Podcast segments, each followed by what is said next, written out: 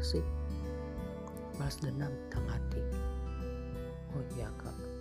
Emangnya boleh ya balas dendam? Tentu saja boleh. Asalkan balas dendam itu tidak merugikan orang lain. Banyak orang yang bilang mantan harus dibalas lah dibuat menyesal lah dibikin cemburu lah dan masih banyak yang lainnya. Tapi kalau menurut gue gak semua mantan kok yang harus digituin ada beberapa alasan yang masuk akal untuk mengakhiri hubungan kalian. Karena bagaimanapun dia pernah mengisi hari-hari kalian dan gak semua hal buruk yang terjadi bersamanya.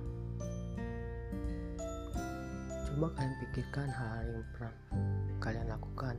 Mungkin jalan bersamanya tertawa bersamanya menyelesaikan suatu masalah bersamanya ataupun yang lainnya seseorang yang telah menyanyiakan kasih sayang kalian kepedulian kalian tanpa memberikan kesempatan kepada kalian ya yang harusnya dibuat menyesal di masa yang akan datang. Gak ada manusia yang jelek di dunia ini. Tuhan telah memberikan kelebihan di setiap manusia.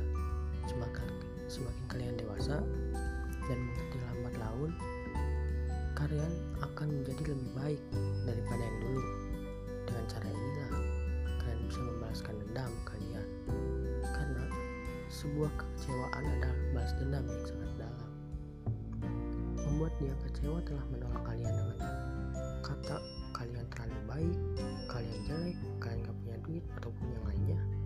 Kalian harus berubah dan bangkit jangan malah terpojok malah mendengarkan lagu galau. Buktikan kalian akan sukses kalian akan jauh lebih baik mungkin dengan cara merubah sikap penampilan ataupun kesuksesan. Gue yakin saat kalian jauh lebih baik, dia akan menyesal mengingat